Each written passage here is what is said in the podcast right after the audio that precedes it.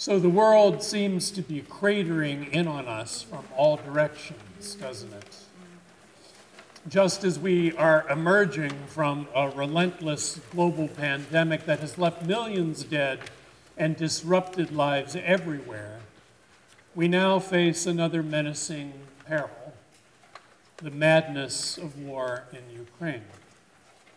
And not just any war, but one that threatens to explode into something much greater.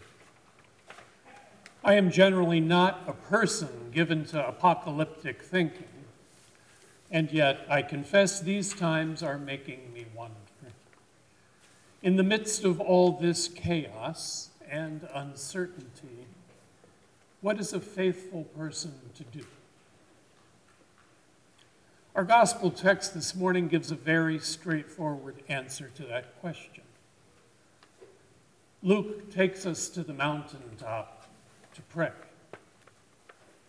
Because it is there, on the mountaintop, in prayer with Jesus, that we are given a glimpse of an abiding and unshakable truth that the darkness of this world will ultimately give way to the glorious light of God in Christ, and that in the end, the Prince of Peace stands alone as Lord of all, having rendered impotent all the cruelty and violence this world has to offer.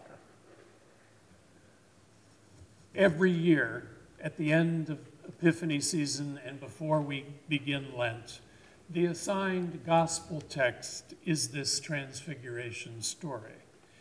It is a text that invites us to look both backward and forward, as if we are in fact standing on a mountaintop with Jesus, glancing back whence we have come and looking ahead to what is to be. The story looks to the past by connecting Jesus to the two great figures of the Old Testament Moses the lawgiver, and Elijah the prophetic forerunner of the Messiah.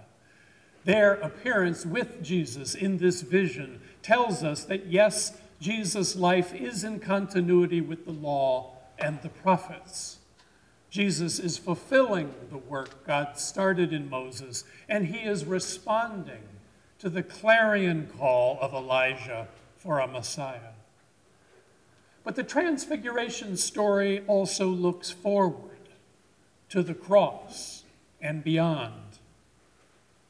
Notice the parallels between the Transfiguration and the crucifixion. In the Transfiguration, Jesus' clothes shine with the glory of God. At the crucifixion, the soldiers cynically tear at his tattered garments. In the Transfiguration, Jesus is surrounded by Moses and Elijah. At the cross, he is flanked by two criminals. In the Transfiguration, God himself claims Jesus as his beloved Son. At the crucifixion, his detractors mock him, insisting this title cannot possibly be true. At the end of the Transfiguration, Moses and Elijah have departed leaving Jesus to stand in singular glory. At the end of the crucifixion, Jesus dies in humiliation, abandoned by his followers, while the crowd stand around waiting to see whether Elijah will come to save him. And in both stories, there are three witnesses. In the Transfiguration, the witnesses are men Peter, James, and John. At the crucifixion, they are women Mary Magdalene, the other Mary, and Salome, the mother of James and John. In these ways, the Transfiguration thus foreshadows for the bewildered disciples that God has a glorious and mysterious response to the ignominy of the world nailing his son to the cross. As Rowan Williams once observed, we live as Christians in the deep tension between these two powerful scenes the vision of the suffering Jesus on the cross, seemingly abandoned by God on the one hand, and the vision of the glorified Jesus on the mountaintop, beloved and forever affirmed by God on the other. The Transfiguration story's power lies not in giving us answers to life's vexing questions, but rather by offering us a vision of our destiny. Too often, we moderns, overly confident in the powers of our reasoning, insist on explaining everything. We want explanations to our problems. And yet, what biblical scenes like the Transfiguration teach us is that mystery ultimately lies at the heart of the universe. And that to try to reduce God to logic and language is to trivialize the great distance between the creator of all things and our own small, small stature. This is put beautifully by the Eastern Orthodox theologian Kallistos Ware.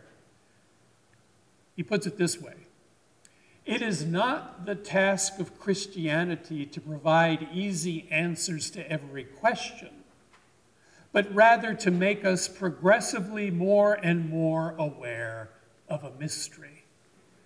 God is not so much the object of our knowledge as the cause of our wonder. Quote. To encounter the transfiguration is thus a bit like standing before a Rembrandt. Like a painting of a master, the story invites us to just quietly observe the dazzling reality of God's life in Christ, to gaze at it slowly, noticing its subtle and radiant complexity, allowing all of its beautiful detail to wash over us.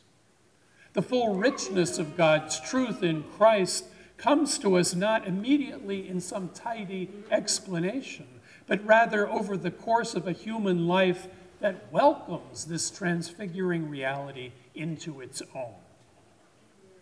The truth of the transfiguration becomes apparent to us only when we permit Christ's light to illumine the rhythm of our daily life in all the small but holy moments of human connection, meaningful work, devoted service, sacrificial love, playful creativity, and prayerful attention to this magical world of ours. Now, like Peter, I'm sure that most of us would prefer to stay with the glorified Jesus on the mountaintop. It is good to be here, says a giddy Peter to Jesus as he offers to build houses, somewhat comically, there on the mountaintop for Jesus and his friends. Peter gives voice to our deep desire. He wants to preserve that moment of splendor with Jesus forever, to bask in it, and to block out all this talk of suffering and serving and bearing one's cross. I mean, wouldn't it be nice if we too could just stay with Jesus and escape all the dangers of war and conflict and human cruelty. But that is not God's way. No sooner has Peter finished talking about his wish to hold Jesus captive on the mountaintop then a great cloud overshadows the disciples, out of which comes the Father's voice This is my Son, my chosen. Listen to him. Speechless and terrified, overcome by the majesty and mystery of the Father's sudden appearance, the disciples fall silent. They don't know whether to be afraid for their lives or ecstatic at the wonder of it all. But as Jesus is to show them, they are called not to withdraw to the safety of a mountaintop retreat, but rather to follow Jesus down the mountain, back into the woundedness of the world, toward Golgotha. In this way, the Transfiguration is a perfect text for making the transition from Epiphany to Lent, for it equips us to follow Jesus toward the cross by first assuring us that even in the midst of this warring world, God is always with us in the radiant glory of his Son. Now, the secular cynics may mock us, saying that nothing could be more foolish than to pick up a cross and follow a Prince of Peace. A life spent protecting the vulnerable, soothing the sick, welcoming the stranger, sharing bread with the hungry, and denying oneself may seem like a squandered life in the economy of our narcissistic age. But in the divine economy, such a life is a precious and beautiful thing. Suffering on behalf of others may appear to the world to be pouring one's life down the bottomless drain of human need, but in the kingdom, this is what being a beloved child of the light looks like. Now, one of the gifts of the upcoming season of Lent is that it invites us to stop to reflect and to ask ourselves the hard question whether we are being truly attentive to the transfiguring work of Christ in our lives. And as we prepare our hearts for this Lenten journey, this is the prayer I offer us. Pray with me. Lord Jesus, Pull back the veil of ignorance and unbelief that blinds us to your glorious truth. Dispel our fears. Raise us up out of despair. And then send us back down the mountain to be your agents of transfiguring love, so that through us you might heal all who are hurting, bring peace to a violent world, make whole all that is broken and renew the spirits of all who have lost hope. We pray these things for your love's sake. Amen.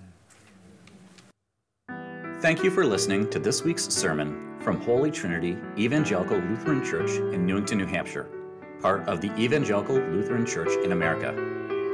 You can find us at htelc.com, and don't forget, you are loved.